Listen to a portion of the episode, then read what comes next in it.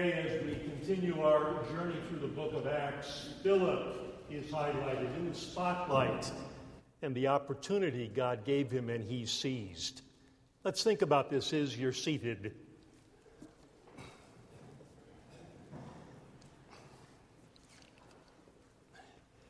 You say Philip, and you hear what was read this morning, and you may think opportunity. Well, we've been saying that so if you haven't been thinking Philip an opportunity, let's think that way now. And you realize every opportunity starts with God. I don't know that we always recognize that.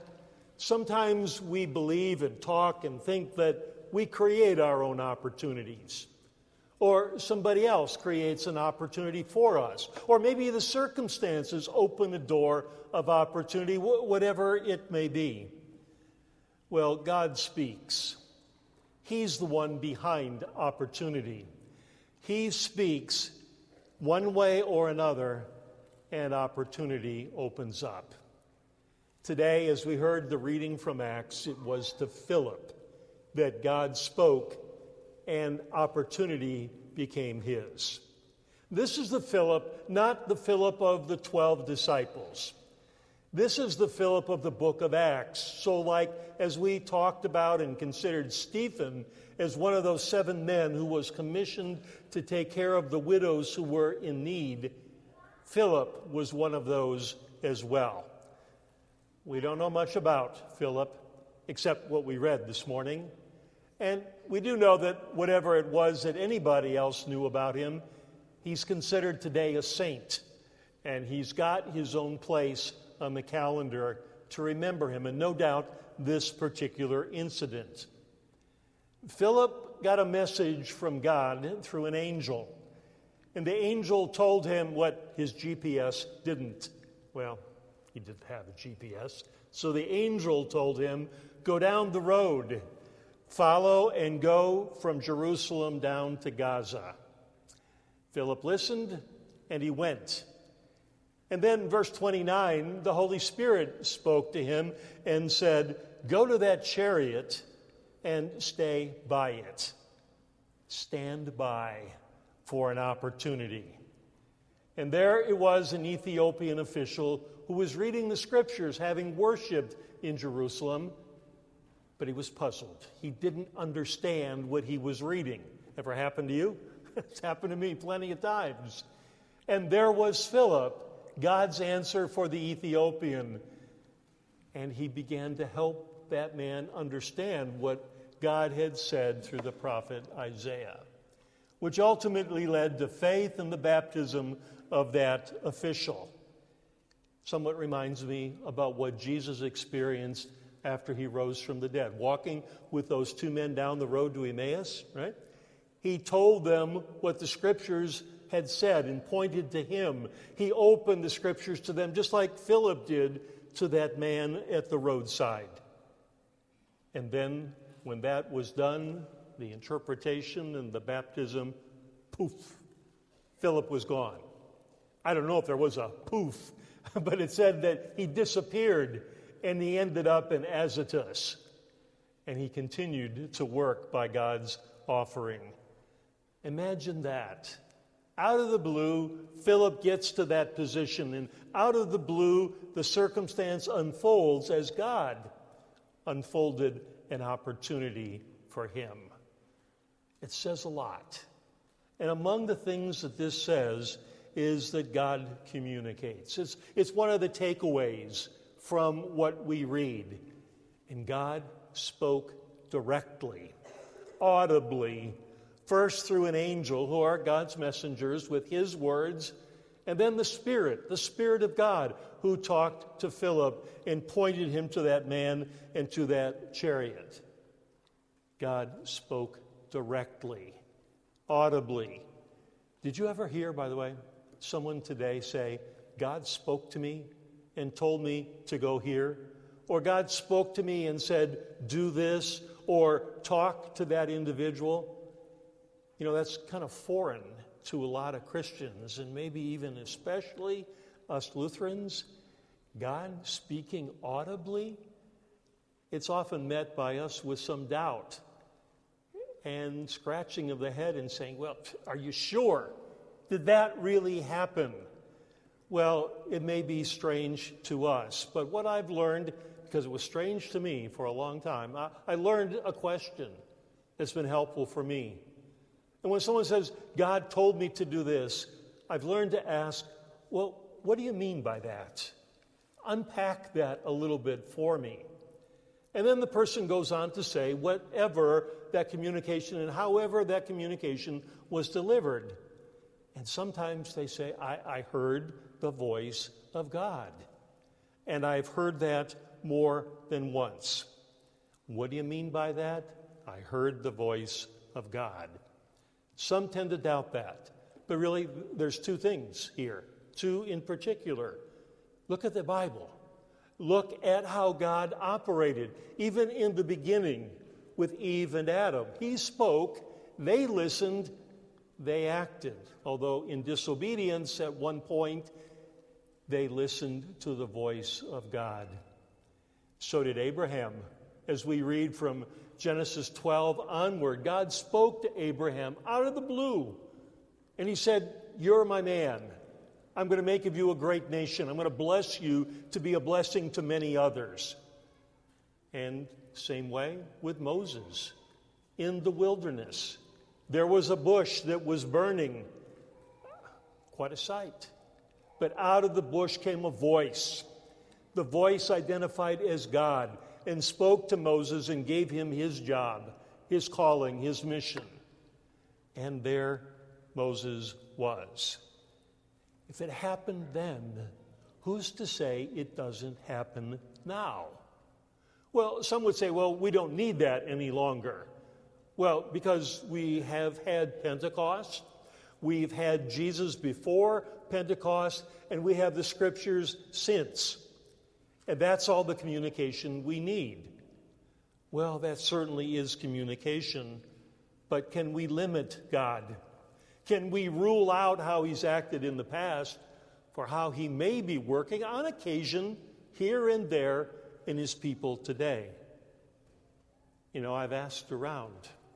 And even about a year or so ago, I asked in a public Bible study, and one of the pastors there, who was a member of the congregation, said, When I was called to the pastoral ministry, I heard the voice of God literally, distinctly, distinctly calling me to be a pastor. And I've talked with many other people, too, Christians, who have said the very same thing, whether called to ministry or not. They will and they do, maybe you've heard too, give witness to an audible voice of God. And me, I've learned humbly to listen, not to deny or discredit. Who am I to do such a thing? God communicates and opens opportunities directly with his voice, but also through an experience. I mentioned Moses, and it was not only the voice of God from that bush, but it was the whole experience of a burning bush and taking off his sandals as commanded because he was on holy ground. The same thing happened with Saul on the Damascus Road something we're going to look at next week, by the way, as he heard Jesus. But the whole experience, a combination of voice and experience, turned Saul around and put him on the path of new life. Philip, same kind of confirmation. Confrontation and confirmation. And remember, I mean, we're Lutheran, right? Martin Luther. Do you remember the famous story about him caught in a thunderstorm? under a tree, not the best place to be. Lightning striking around him, he prayed to St. Anne, and I trust God overheard the prayer. And he said, Save me, and I'll be a priest. And through that experience, his life turned around and was dedicated to God. And I've had some experience like that too. Not, not a thunderstorm, not lightning, but when I came to town, I came hurt. I came wounded. I came mixed up, afraid, and thought that perhaps as I was confused, this would be a brief stopping point on my spiritual journey. individually, but also my calling as a pastor. That was the early 1990s. But God took that experience and He opened up opportunity. And I got a call. I received a ministry and been in Fort Wayne ever since. Just like the experience that followed my retirement, God has, has opened up opportunity to me through experiences, not me looking, but the experiences that He has orchestrated. Maybe you too. Sometimes we see that only as we look back over our shoulders. Sometimes we recognize it right at the moment. But God, as well as with a voice, with experience that He orchestrates, He speaks to us. Somebody once said, There's no such thing as an accident when it comes to God. It's just when He chooses to remain silent. Well, I could twist that a little bit and say it's just when he decides to use an experience, or when he speaks silently or through experience, or even also through a leaning, a leaning that we have. You know, we're all oriented in certain kinds of ways. We lean in certain directions toward this or that in any kind of field and experience. For me, speaking personally again, it was a leaning toward being a pastor. There were generations in my family who were pastors. There wasn't any pressure, but I felt that I was leaning in that direction, and God began to work through that for me. For you, you've got talents. You have things that you're better at, things that you enjoy, and that's a leaning of God to use opportunities in your field, in your area of interest and joy to serve. That's why regularly we talk not about announcements here, but we talk about opportunities for you to use your God given gifts. Whether it's here in the ministry of St. Michael, or whether it's in the community or ways that you lean that God can use you for sharing the message of Jesus' love throughout the world. And sometimes that inclination turns into a nudge. We lean one way and then maybe we feel a nudge, not knocking us over, but something a little bit more distinct, something a little bit more recognizable. It's true a lot of inclinations are somewhat under the skin, so to speak. But a nudge, even a little strong, sometimes a series of nudges to God's will, toward His opportunity. Me, I was nudged as a pastor, and I remember this very distinctly when it first happened and repeatedly thereafter. I was given a nudge to go visit somebody. And I thought, oh, you know, I'll get around to it. Well, I'd learned that God was giving me that nudge because He needed me to go see that person right then, right there. I had ignored it, and I learned sadly that I should have been there. I could have been there by God's nudge. And ever since I've had those nudges, I respond. I listen because I believe, and I think it's true, that God is the orchestrator. And isn't that true, perhaps, in what you heard Jesus talking about the Good Samaritan. Whether it was a parable or whether it was a true life event, we don't know. But those men didn't get a nudge, two of them, but the Samaritan did. And he followed the nudge and he helped the man in need.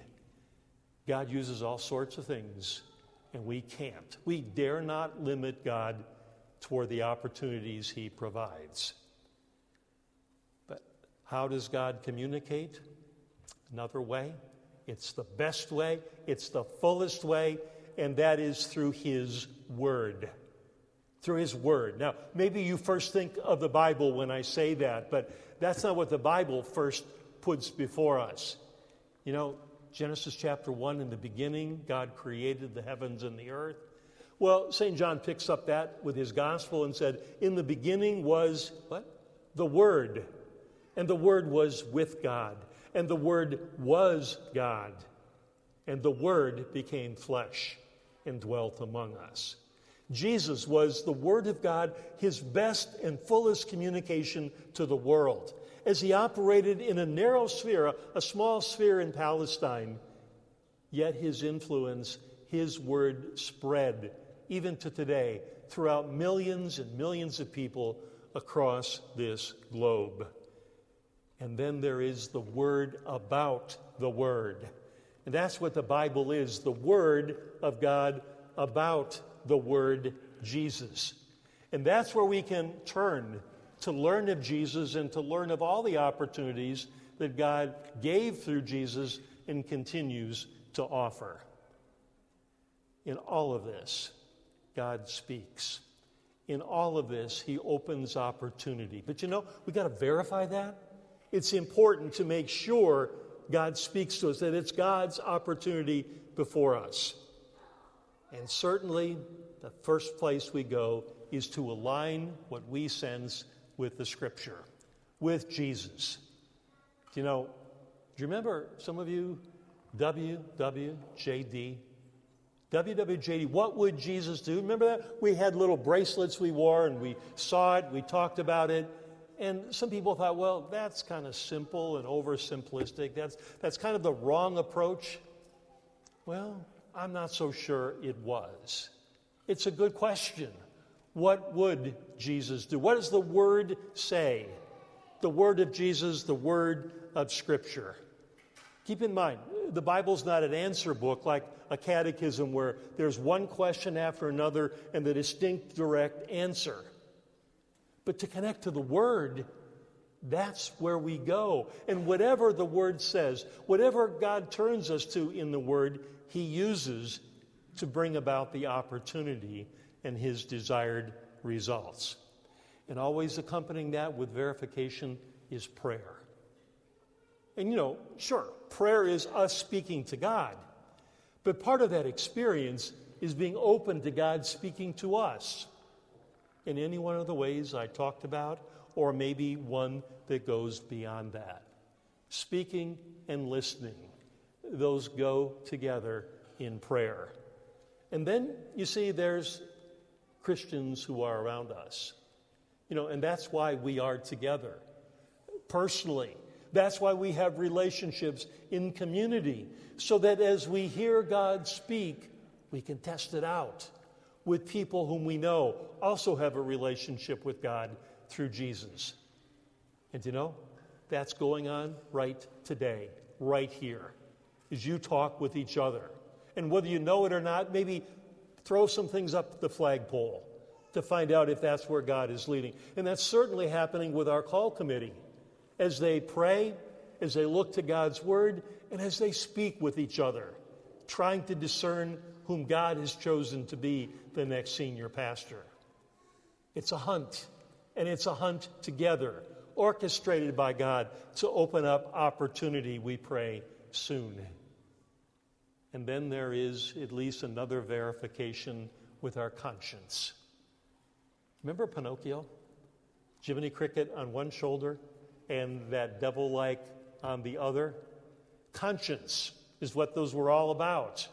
And our conscience is like what Martin Luther said it needs to be.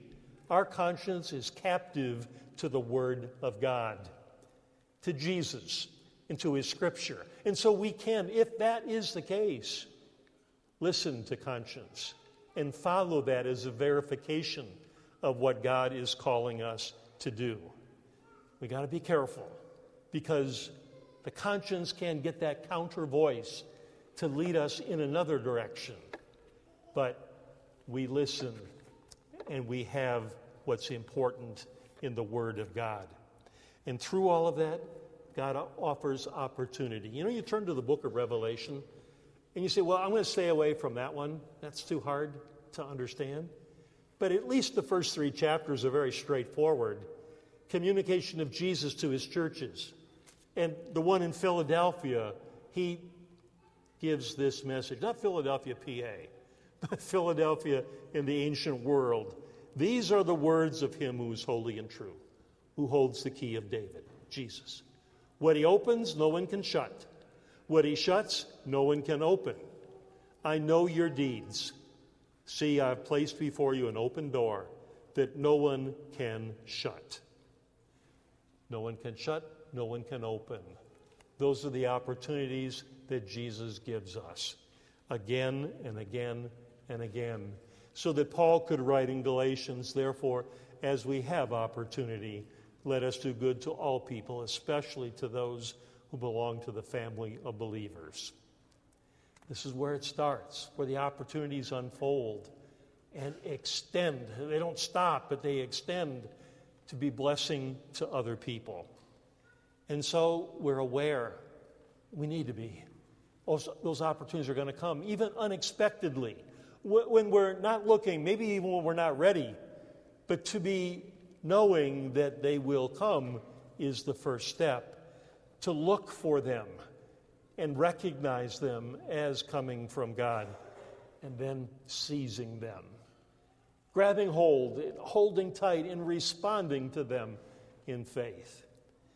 God gets his message across in all kinds of ways.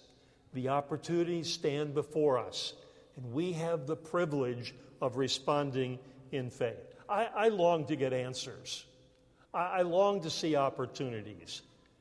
God gives them to me, and He gives them to you because we have the mind of Christ, the Bible says. That mind perceives things that others can't perceive. We have the mind of Christ, so that when Paul wrote again and again, two times at least, to make the most of every opportunity, it's ours in Jesus. Grab hold in His name. Amen.